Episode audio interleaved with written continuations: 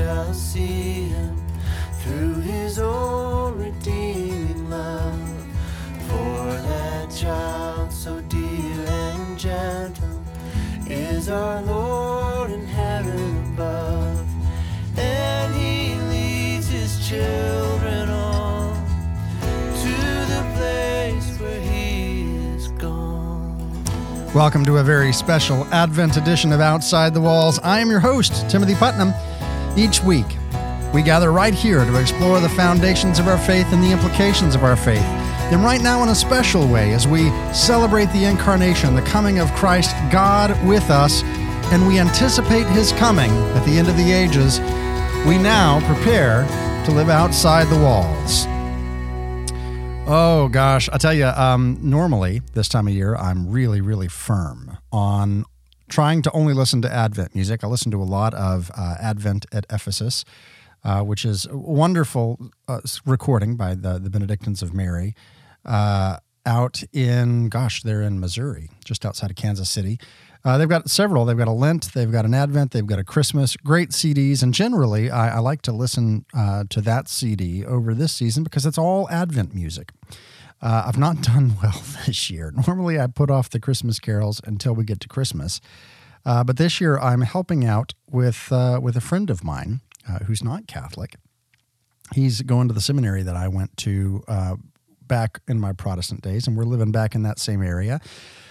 And so uh, I, am going to be assisting them as they approach Christmas. We're going to do a carol sing, and so I've been trying to brush up on my my piano skills um, and remember the lyrics to all those all those uh, Wesleyan uh, Christmas carols, uh, so that I can I can help them celebrate in the best way they know how. And then, of course, right after that, we're going to be getting in the car, driving out to the beautiful Colorado Springs and uh, we're going to enjoy ourselves, enjoy our Christmas uh, with family. We're going to hit midnight mass at the cathedral, take as many non Catholics as we can with us because um, there's just something absolutely stunning and captivating about that liturgy. I know so many Catholics who their first experience with the church was uh, was that was East, either Easter Vigil or Christmas uh, midnight mass. So we're going to hit Midnight Mass with uh, Bishop Sheridan out there in uh, Colorado Springs. And uh, we'll be out there for a couple of weeks because uh, my oldest daughter, who we've had on the show, I guess this uh, November last year, uh, she is getting married. So I feel old. I do. i have hit that place. You know, I've got my oldest uh, with with my wife is as eight years old, and so I've got all these young kids at home. But from my Augustinian youth, uh, I do have a 22 year old, and uh, I tell you, it it makes me feel a lot older than I am. Uh, so yeah, that's uh, it's going to be a very interesting Christmas season for us, as we'll be on an extended, uh, not quite a vacation. I'll still be working. We'll still be doing a show here, but an extended uh, away time from from the beautiful Kentucky hills.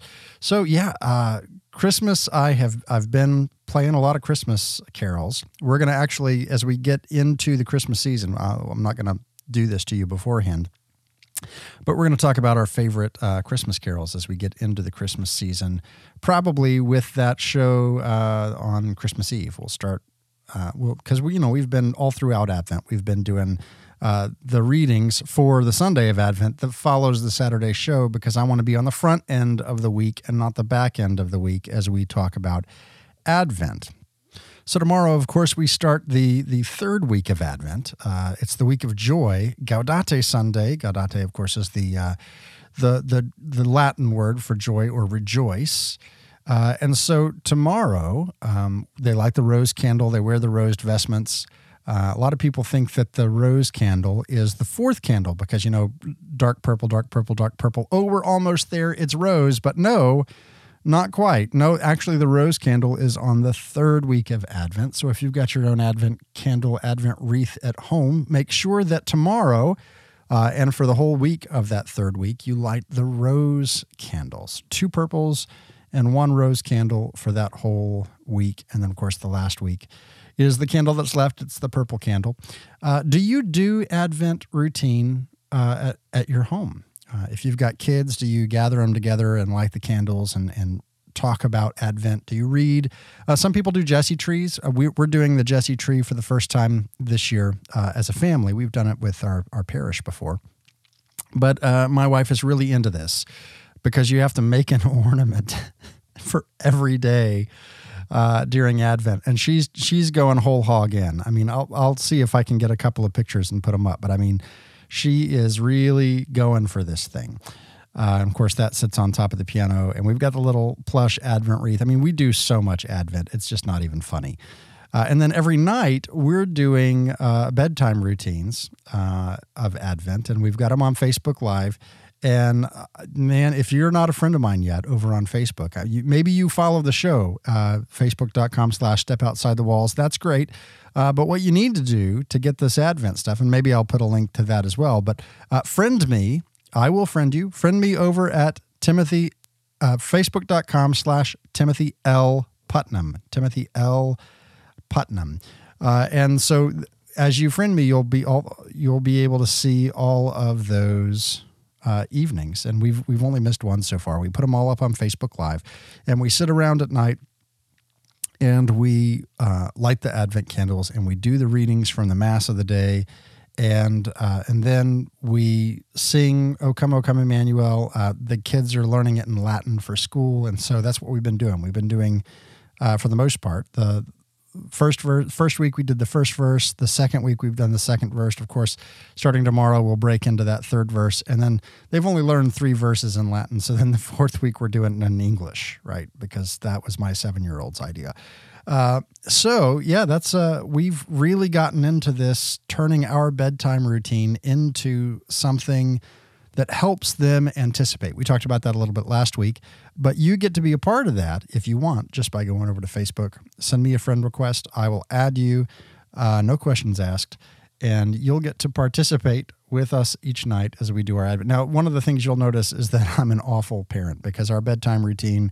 Some nights it's at eight, some nights it's at eight thirty, some nights it's at nine because uh, we have six kids and we have a pretty good structure of how the day goes, but it's not really nailed to the clock with uh, with German precision.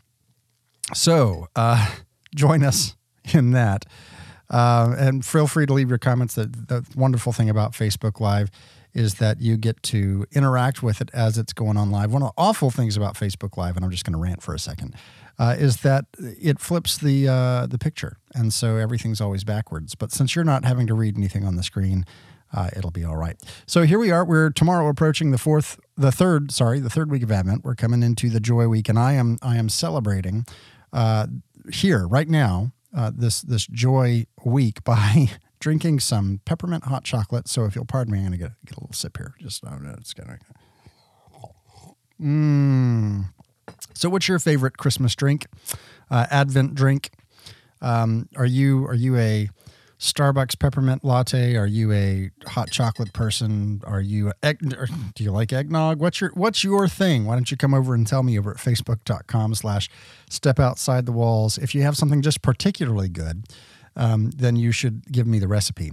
Uh, I, in fact, I was I was scrolling through Facebook earlier this week, and a friend of mine who we've had on here before, John Wilkes, uh, we were talking, and he said that uh, his, his let's see if I get this right uh, his wife made eggnog pancakes, which sounds delicious in and of itself.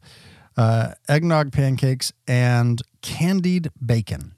Now, I've, I've never heard of candied bacon. This is a, this is a new thing to me. So I asked him for the recipe. Uh, he hasn't responded yet, but I'm going to see if I can't find out because that just sounds amazing. Uh, Christmas, uh, you know, this Advent time, this as we approach Christmas, this is the time where you you break every um, every diet that you have ever had uh, because there's those traditional candies that you have. For, for me, it's uh, turtles, right? You got to have those homemade turtles with dark chocolate and caramel and, and pecans because that's what makes Christmas. Uh, and of course, it's awful for me because we do the stockings on the 6th of, uh, of December on St. Nicholas feast day. So I, I have already burned through uh, a stocking full of candy and I'll pay for it later I will. Uh, but right now, tis the season uh, tis the season, deck the halls, and uh, and eat lots and lots of candy. So this week, uh, this week we're going to be talking about joy and about the power of uh, of our stories. Right? Uh, there's all kinds of stories that that kind of permeate our understanding of this season. There's the the Santa Claus story that we tell to our children. Uh, there's the story of Jesus coming and his birth. There's the story of the wise men. There's the story, you know, we, we have all of these stories that, these narratives that we wrap our season in. And I do want to let you know that if you've got any, uh, any sensitive listeners around, any small children uh, who who don't want the uh, the spoilers, as it were. Uh, as we get into these next couple of segments, we are going to be kind of dissecting these stories just a little bit, uh, and so if that's not something that you want them yet to hear, uh, the behind the scenes information, this would be a great time to to shuffle them off, or remember that we podcast this episode over on iTunes, on the Google Play Store, and on Podbean. So if you uh, if you need to turn off the radio for a while, and uh, just to to maintain the the importance of uh, of our family stories, then that would be a good time. Because when we come back, we're going to talk with David Russell Mosley. He's the author of On the Edges of Elfland and has a, a Patheos blog by that same name. And we're going to talk to him about the power of these stories and what they teach us, what, what we learn from them, and why they're important. Join into the conversation over on Facebook.com slash Step Outside the Walls. Twitter, the handles at Outside the Walls. Come be a part of all we're doing here. We'll be right back. You're listening to Outside the Walls.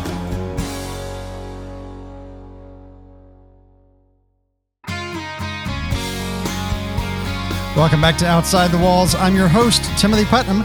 Just a reminder, we're talking about Santa Claus today, St. Nicholas. So if you got little ears, that'd be a great time to shuffle them out of the room. We got a great show for you today here as we tomorrow approach the third Sunday of Advent. Uh, we, you know, we talked on that first week. We had uh, the reminder that all is not right with the world. That's what Advent kind of leads us toward. Uh, the second week, we were reminded that yes, all is not right with the world, but there is hope for for the world to be righted again. Uh, this week, we have the week of joy. Tomorrow, we're going to light that rose candle. Don't let anyone tell you it's pink. the The priests are wearing rose vestments, uh, and so tomorrow we are celebrating what's called Gaudete Sunday. We call it Gaudete Sunday because that's the the Latin for joy, rejoice. Uh, and that is the line in the antiphon. When you go into Mass, you'll hear that. Uh, they, they'll probably say it in English, uh, depending on where you go to Mass. But um, yeah, this is, this is our week of joy. And so we have a great pleasure today. We're going to be talking with David Russell Mosley. Uh, he is the author of the book On the Edges of Elfland and uh, a, a, rather a jovial person uh, himself. He's got that nice little curled up mustache, just you know, just he needs to gain a few pounds and get a little older, he'll get that in the white. He'll look just like Santa Claus. It'll be perfect. Uh, David, thanks for joining us today. Hey, I'm happy to be here. Uh, and you're never coming back after that description, right? Probably not. so let, us talk a little bit because um, we're going to kind of meld our our seasons together. We're going to spend some time talking about Advent uh, when we get to it. I'm sure that we will. Uh, but what I want to talk to you about is our society around us uh, since really since uh, Halloween has been talking about Santa Claus, and they have been uh, fully invested in in pushing forward uh, the myth, the mythos, the story of Santa Claus, and foisting it upon young children, and uh, and and by default, then also upon their parents. Uh, and we've seen this, and, and it's grown over the years because we have also now um, the elf on the shelf, mm. who who is uh, like the CIA for Santa Claus, uh, and so society at large gets into this large scale storytelling, uh, and so we're going to talk a little bit about, but r- rather than uh, really kind of speaking negatively about the the Santa mythos, uh, I want to spend some time talking about uh, our human hunger for the myth, for the storytelling, uh, and and how you, an academic, found your way, just like G.K. Chesterton before you, uh, into telling um, fanciful stories. I'm not sure how much more I like the description of, of me and Chesterton, because of course, while I admire Chesterton completely, uh, he was also a rather rotund man. I'm not really sure where we're going here. Next, you're going to compare me to Aquinas, which again will be fantastic, but also fat. Uh, that aside, uh, it's the, tis the season. Tis the season. Tis the season, and I have indulged. Um, no, so that aside, so you're right. I mean, I've spent the last 10 years of my life uh, doing theological study, uh, finishing with a PhD, and yet in the second year of that, I decided, you know what, writing one book isn't enough. I'm going to write another one. Mm-hmm. And I wrote On the Edges of Elfland. I wrote this book uh, that deals with fairies and elves and goblins and all of these things. Uh, and so, in a way, you know, what got me started on that was reading what Lewis would call the right kinds of stories, right? When I was a kid, I, I cut my teeth on The Hobbit, on The Lord of the Rings. I read Greek mythology. I, I read every single book on Greek mythology my elementary school library had, which admittedly wasn't many, but I read them all. Uh, and these stories helped to shape, helped to form the way I look at the world around me. Mm-hmm. Right? They helped me to see that uh, my senses don't perceive everything. That when I look at a tree, I'm not just looking at a tree, I'm looking at something more, mm-hmm. something deeper, um, something that kind of, if you will, participates in the idea of Treebeard, right? That, that right. participates in the idea of Ents to some extent. Um, not to mention the fact that just as a tree, it participates in God's idea of a tree. You know, so reading these stories helped me to to what I think is see the world rightly. Now, some people think it's to see the world like a madman, uh, and I'll take it uh, because I think we need a little madness, mm-hmm. right? We we need folly uh, in in the more jovial sense of it, not necessarily lady folly uh, from Proverbs. Right. Now, uh, you know, one of the things that I see and that I'm sure we'll get around to, you mentioned Treebeard you mentioned seeing a tree as it is, uh, as well as anything else. But I, going back to that story, um, there's something about the characteristics of that character. This is, mm-hmm. by the way, if you have not read it or watched the movie, this is uh, a character from The Lord of the Rings uh, which was by uh, J.R.R. Tolkien. And uh, we, we see in that character certain aspects of what it means to be a tree, right? We, right. You go out down to the to the south. Uh, I've spent a number of my vacations going through the Southland and seeing the historic plantations, and you see these massive trees that have really endured wars and uh, droughts and floods and eons. And there's this uh, this stability to some of these trees that you know in suburbia we don't necessarily see because we plant it and it sprouts up and, and it's like wow look uh, look at what I did I did this tree my right. Um, and and there's in suburbia I think less of that picture of here are these staples that will outlive me yeah. so so in that way myth tells us something true that we couldn't just get to by uh, by empirical observation Absolutely, absolutely. Myth, myth, in a sense, is is truth by storytelling, right? It's now, it's it's different from scientific investigation into something, mm-hmm. but it's nevertheless telling us something true about whatever it is we're we're looking at through the lens of myth. Now that's let's talk about that just for a moment. Let's define myth because yeah. very often we hear myth as basically a great big grand old uh, deceptive story that was told to us to keep us in line. That's that's kind of the definition of the society at large. Right. And we can see how how it gets there when you come to understand certain stories as simply being about uh, not telling a story, but but trying to engender a certain feeling or a certain behavior. Mm-hmm. Right. So we we look back now at say Grimm's fairy tales and we think that what they're about is telling children, oh, don't go out into the woods by yourself. Or, even uh, Santa Claus, since we're right here in the middle of society's thrust on this. Oh, you better watch out. You better not cry. You better not pout. I'm telling you, I'm going to control your behavior through a series of bribes and threats. Absolutely. Absolutely. And so that's that's where we've come to, but in reality, what myths began as because really what we're talking about there is propaganda. We're not talking about myth anymore. We're we're talking about propaganda. You know, we're talking about about Captain America comics in the 1940s. Mm-hmm. Right? That's what we're talking about when we when we talk about Santa for instance in that way. But the true true myths um, are stories are stories that are meant to tell us something about reality that our senses can't immediately grasp. Mm-hmm. Uh, so taking Santa as as an excellent example, I'm I'm a huge proponent of uh, I prefer Father Christmas. It's the Anglophile in me. Um, although Chesterton had no problem calling him Santa Claus, so I don't know what to make of that. Uh, but I'm a huge proponent of Father Christmas. Uh, and the reason I'm a huge proponent of him is precisely because he can teach us truths about gratuity and about uh, uh, gratefulness. Mm-hmm. You know, here we get someone who's a bit easier to understand than God because he's a person. Right. You know, but we still can't see him. We can still be trained in gratitude to someone unseen. Mm-hmm.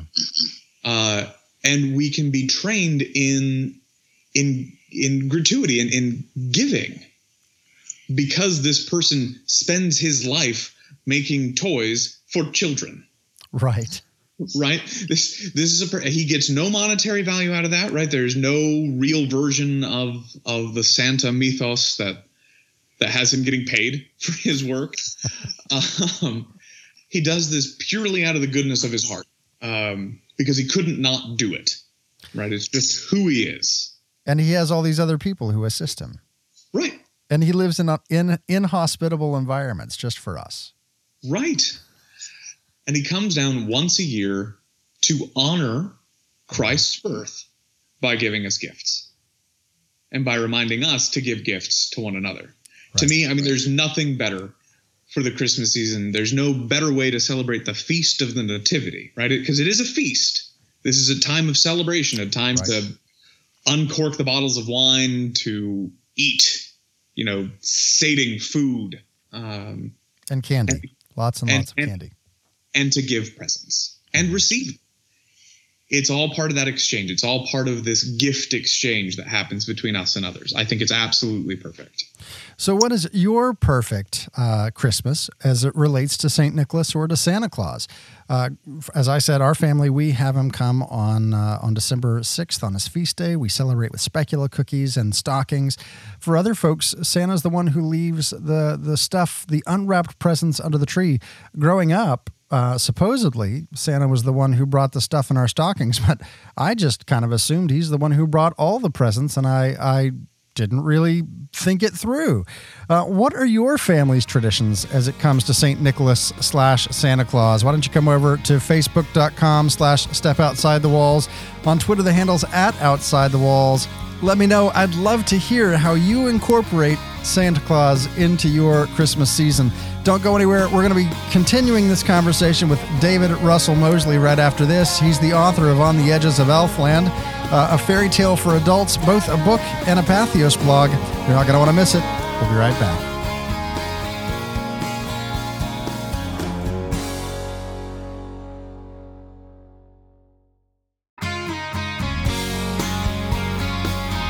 Welcome back to Outside the Walls. I'm your host, Timothy Putnam. Just a reminder to you parents that today we're talking a little bit about Santa Claus. So if you've got little ears that don't need to hear what we're saying, now's the time to shuffle them out of the room.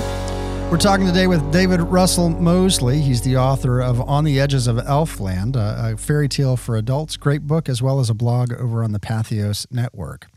And and we're talking a little bit about the well here in the week of joy, right? We're coming right up on the third week of Advent, which is the week that we light the rose candle and we celebrate uh, joyfully for the coming of Christ. And we're talking a little bit about those those myths that our society has perpetrated uh, around that Christmas season and how we we participate with them. So when we became Catholic back in 2011, we we looked at this whole Christmas thing and said, uh, kind of that Augustine, the stodginess of, uh, I want to tell my children the truth on all things. And so what we do is uh, we ha- we do our celebration of the feast of Saint Nicholas on uh, the sixth on Saint Nicholas feast day. We just had it, and we do our stockings on that day. Uh, and we tell them we do stockings because, and we read the story of Saint Nicholas, uh, the the bishop of of Myra, uh, and we talk about his life and and what things were legend and what things we know to be true, and the fact that he uh, punched a heretic. That's always fun. Uh, slappy holidays, as an article I once read said. Uh, and so we talk about this, and then we give them their stockings, and and they say, "Where did these presents come from?" And we say, "Where do you think they came from?" So we don't specifically say that Santa Claus has come to the house or Saint Nicholas has come to the house, but we on those specific presents that they find in their stocking on the sixth, we we we uh, plausible deniability is kind of the rule of thumb. Uh, so that when the time comes and they're they're like Santa's not real, I'm like, did we ever say he was? so I mean, that's the way that we've decided to do it. But I know that not all people have that that same compunction. In fact, you mentioned earlier, uh, G.K. Chesterton would likely have been the one who would have said, "Of course he's real," right? Uh, and, and, so there is there's uh, a diversity of legitimate opinions about how to handle this mythology. So talk to me as you're talking to parents, as you are a parent, how do you mm-hmm. balance this mythology of um, of Santa Claus or of whatever else we want to say around the holidays with the narrative truth of the coming of Christ, and how do you do that in such a way that you don't um, uh, make people question the legitimacy of the narrative, maybe, or tie the two or conflate the two into mythology? Mm-hmm. I want to start by telling a very brief story. By all means. When I was a boy, I believed in Santa Claus. I would ask my parents if he was real, and my father would always say no, and my mother would say yes, or at the very least, that she believed in the spirit of Christmas. Mm-hmm. For me, neither of those answers was satisfactory. Santa was real. Every Christmas, one of the first things I do after running downstairs and seeing the presents, because uh, in my family, Santa's presents came unwrapped. Mm-hmm. That's what distinguished them. Uh, but the first thing I do after that was I would run outside if it had snowed and look for, you know, tracks on the roof, right? right. I would convince myself that I heard bells uh, when fake Santas would come to events and so on and that that was the the sleigh that was riding off. I believed in Santa Claus until I was about 12 years old, which for most people is rather old for believing in Santa Claus. But here's the thing. Uh, now, I, I wasn't raised in a particularly Christian home. Uh, I wasn't antithetical to the faith, but, you know, we didn't go to any kind of church or anything like that. But I can tell you this my belief in Santa Claus rather than potentially destroying any possibility of believing in the reality of Christ and his birth, prepared me for the reality of Christ. Believing in Santa, believing in this person who comes and gives gifts and does all the things that I talked about in the last segment, prepared me for the God who hmm. does all of those things. And in fact, the God who gives me the gift of my own being. Um, Chesterton has this great line where he says, you know, if I can be thankful for my stockings, why can't, if children are thankful uh, to Santa Claus for their stockings, why can't I be thankful to him for the miraculous gift of two legs to put in those stockings? Mm-hmm. Yeah. Uh, so for him, it's all about again, it's all about that that training and gratitude, that training and and of course, what you have to do, I think, is just ensure that as you talk about Santa Claus, as you talk about Father Christmas or whatever, um, or if you do St. Nicholas's Day, right? However, you want to do something along those lines, if you want to participate in that, the key is always just to link it to the event that causes all of this, right? That it's the gift of God's Son to us.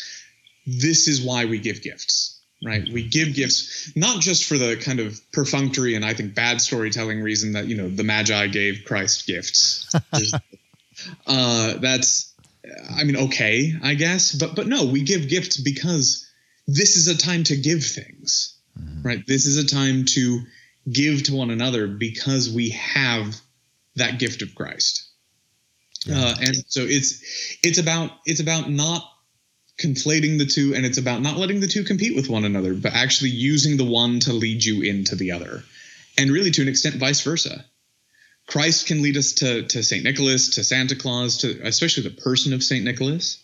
And St. Nicholas leads us right back to Christ. That's the whole point of saints anyway. Right. Is to be embodiments of Christ for us that are a bit more attainable for us, right? Because they're not divine and human in the way that Christ was, but they still point us to Christ, and Christ points us right back to them. Well, in some sense, there's also this this picture when looking at the life of a saint and seeing, as we talked about last week, seeing how screwed up they were, and yet they still made it to heaven. Well, gosh, there's hope for me. Precisely. Precisely. So, we're talking with uh, David Russell Mosley, author of the book On the Edges of Elfland, about mythos, about uh, storytelling, and how that leads us to truth. Let's talk just for a couple of minutes that we have left about your book, On the Edges of Elfland. This is a uh, this is not a story that you're going to probably read to your children. It's a fairy tale for grown-ups. Right. So, how did you come to that? Uh, I mean, obviously, you were believed in Santa till you were 12, so you're just not wanting to let go. But you're, now you're wanting to to draw us into a world and tell us some truth that that is on the adult level. Talk to us a little bit about how this came about. Right. So the the book actually technically began almost ten years ago when I was a student uh, in a class on Lewis and Tolkien.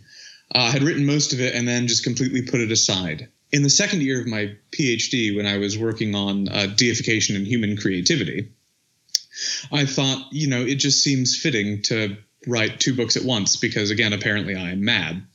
Uh, and I just started over from the beginning. And I really wanted to tell a story that that not only engaged me as a creator so that I was actually actively engaging in what I was theorizing about mm-hmm. uh, in in my dissertation, but I wanted to tell a story that that gets at to an extent to the heart of all of this because the story is about a young man who when he was a kid grew up believing fairy tales. You know, he believed in uh, he probably believed in Santa Claus. I don't get into that in the book, but you know, he believed these stories that right his godfather told him.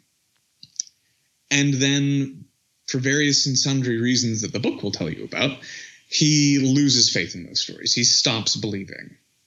And then, when he comes back, when he is now grown, he's just finished college, he discovers the stories are real. And I wanted to tell this story that that dealt with this not so much loss of faith, not in not in any kind of direct, you know, allegorical sense. This isn't an allegory about losing your faith and then regaining it, but it is a story about understanding that these these old stories, these old myths, these fairy tales that we've been told, they are true.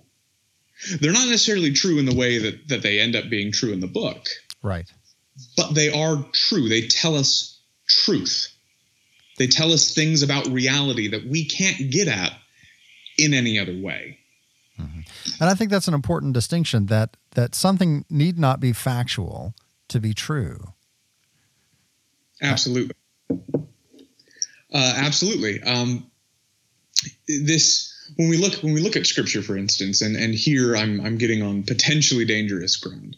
But when, when we look at when we look at scripture, there are and I'll take I'll take the least potentially offensive uh, example. Actually, no, I will take the least potentially offensive example. Tobit. Okay. I was going to go with Job, but we're going to go with Tobit instead.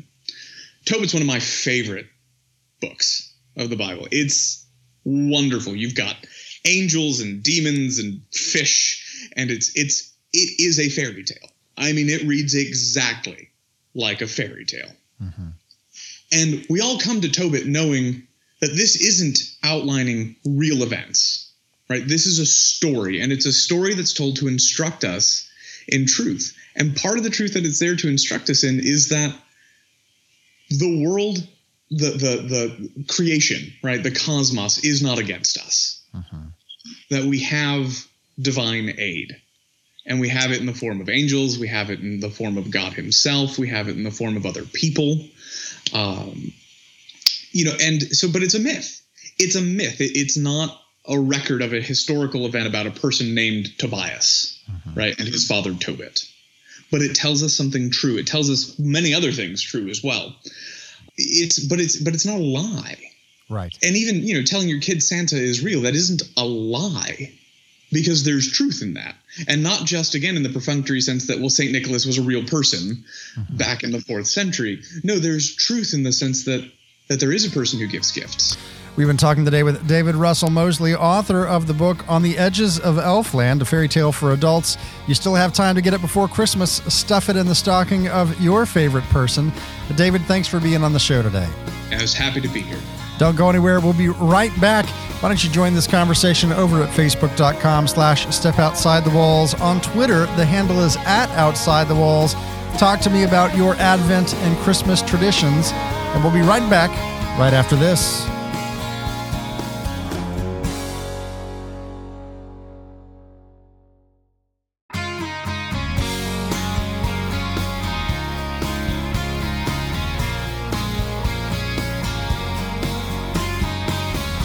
Welcome back to Outside the Walls. I'm your host, Timothy Putnam. Thanks for sticking around. Uh, what do you want for Christmas? I mean, that, that's really what Advent is about. It's about asking yourself, what do you want for Christmas? And we think about the presents under the tree, and we think about uh, all of the the uh, the time with friends and family, and maybe you've got you call these things to mind because we around Christmas, we play out these these uh, very familiar uh, scripts, right? We we know what Christmas requires of us, and so when we hear "What do you want for Christmas?" we generally think of uh, those familial gatherings of the opening of the presents, of the uh, the the com- conversations we have around the dinner table, and so forth. But uh, but that's not what Advent's for. Advent is to ask yourself, "What do you want?" What do you want for Christmas? Think about the uh, the, the the man who really multiple people in Scripture who were approached by Jesus, and they were in need of some healing. They were in need of some uh, some touch from the God Man. And Christ's first question to them is, What do you want? or do you want to be made well or any anything along those lines this question of what is your desire from the Christ child from the God man what what do you want and this is what advent prepares us for uh, as we look at Christmas, not merely is this yearly event that comes around where we celebrate the birth of Christ and the incarnation, where God became man, but but more than that, that Christ is is perpetually present. In fact, uh, we, we, mentioned it last week. There's this great uh, reading from church history. We're not going to touch it today, but uh, about the three advents of Christ, the three comings of Christ, and we talk about Christ having come at the beginning of all uh, at at the incarnation with that first Christmas. We talk about Christ coming at the end of all ages to redeem the whole world. And we talk about Christ coming to each of us on a daily basis uh, as we live out our Christian life. And so, eh, this is what I want you to ask yourself What do you want from Christ this Christmas? Not so much what's wrapped under the tree, but what does your soul need? What's the next thing? Uh, do you do you need uh, some deepening in your spiritual life? Or are you experiencing experiencing a dark night of the soul where you just need to know Christ is still present? Do you need the gift of faith? Do, what is it that you need from Christ this Christmas? And as we approach this third week of Advent, uh, remember there's just two weeks left until Christmas. We've got uh, this Sunday is the third Sunday tomorrow. And then uh, the fourth Sunday is one week away.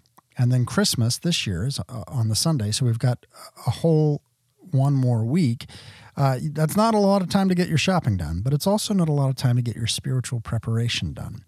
To say, what are the things, uh, you know, I'm, we get so busy with the going shopping and with the making sure that everything's wrapped and in the right place that, that I think it can be very easy to miss uh, those things, those silent times to wait and to listen and to ask Christ, what is that thing that I need from you as we celebrate the incarnation. Because in the incarnation, God became man, God with us, right? Emmanuel means God with us. And so as we celebrate the incarnation at Christmas, we remind ourselves again that it's it's in the present perfect tense. God with us, not was with us, not will be with us, but he is right now in the incarnation. God is with us in Christ.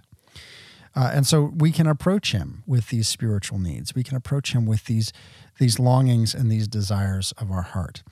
Uh, the reading, uh, the first reading tomorrow is going to come from the book of Isaiah, and it's this beautiful picture of Christ bringing redemption. And it says, The deserts and the parched land will exult. The steppe will rejoice and bloom. They will bloom with abundant flowers. They rejoice with joyful song. The glory of Lebanon will be given to them, the splendor of Carmel and Sharon. They will see the glory of the Lord, the splendor of our God. Strengthen the hands that are feeble, make firm the knees that are weak. Say to those whose hearts are frightened, Be strong, fear not. Here is your God. He comes with vindication, with divine recompense. He comes to save you. Then will the eyes of the blind be opened, the ears of the deaf be cleared. Then will the, le- the lame leap like a stag, and the tongue of the mute will sing. Those whom the Lord has ransomed will return and enter Zion singing, crowned with everlasting joy. They will meet with joy and gladness, and sorrow and mourning will flee. Now, this was written during a period of exile for the children of Israel when Isaiah wrote this. They were in the midst of oppression, they were in the midst of, of being exiled from their home, being made slaves, uh, a subclass of people, and these were the promises of Christ coming to them. So, where are you in your life? Are, you in a place where you feel like you're on top of the world, where you feel exceptionally blessed, or are you in a place where you feel the pinch, the just a little bit, and the need for some redemption? Uh, this is what our the, the season of of Advent leading us up to Christmas offers us this reminder that God is right now, currently, with us. So, the, today's reading from church history comes from uh, a discourse on the Psalms by St. Augustine, and it touches on this, this question of what do you want for Christmas? What do you want from Christ this Christmas as we celebrate the incarnation? And it talks about the desire of our heart constituting our prayer. And he says this In the anguish of my heart, I groaned aloud. There is a hidden anguish which is inaudible to men. Yet when a man's heart is so taken up with some particular concern that the hurt inside finds vocal expression, one looks for the reason. And one will say to oneself, perhaps this is what causes his anguish, or perhaps such and such had happened to him. But who can be certain of the cause except God, who hears and sees his anguish? Therefore, the psalmist says, In the anguish of my heart, I groaned aloud. For if men hear at all, they usually hear only bodily groaning, and know nothing of the anguish of the heart from which it issues. Who then knows the cause of man's groaning? All my desire is before you, he says. No, it is not open before other men, for they cannot understand the heart. But before you is all my desire. Ah, if your desire lies open to him who is your Father and who sees in secret, he will answer you. For the desire of your heart is itself your prayer, and if the desire is constant, so is your prayer. The Apostle Paul had a purpose in saying, Pray without ceasing. Are we then ceaselessly to bend our knees, to lie prostrate, or to lift up our hands? Is this what's meant in saying, Pray without ceasing? even if we admit that we pray in this fashion. I do not believe that we can do so all the time. Yet there is another interior kind of prayer without ceasing, namely, the desire of the heart. Whatever else you may be doing, if you but fix your desire on God's Sabbath rest, your prayer will be ceaseless. Therefore, if you wish to pray without ceasing, do not cease to desire. The constancy of your desire will itself be the ceaseless voice of your prayer, and that voice of prayer will be silent only when your love ceases. For who are silent? Those of whom it is said, Because evil has abounded, the love of many will grow cold. The chilling of love means that the heart is silent, while burning love is the outcry of the heart. If your love is without ceasing, you are crying out always. If you always cry out, you are always desiring. And if you desire, you are calling to mind your eternal rest in the Lord. All my desire is before you. What if the desire of our heart is before Him, but not our groaning? But how is that possible, since the groaning is the voice of our desire? And therefore it is said, My groaning is not concealed from you. It may be concealed from men, but it is not concealed from you. Sometimes God's servant seems to be saying in his humility, My anguish is not concealed from you. At other times, he seems to be laughing. Does this mean that the desire of his heart has died within him? If the desire is there, then the groaning is there as well.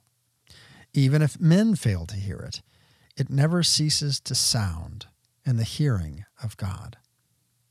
That reading comes from uh, a discourse on the Psalms by St. Augustine.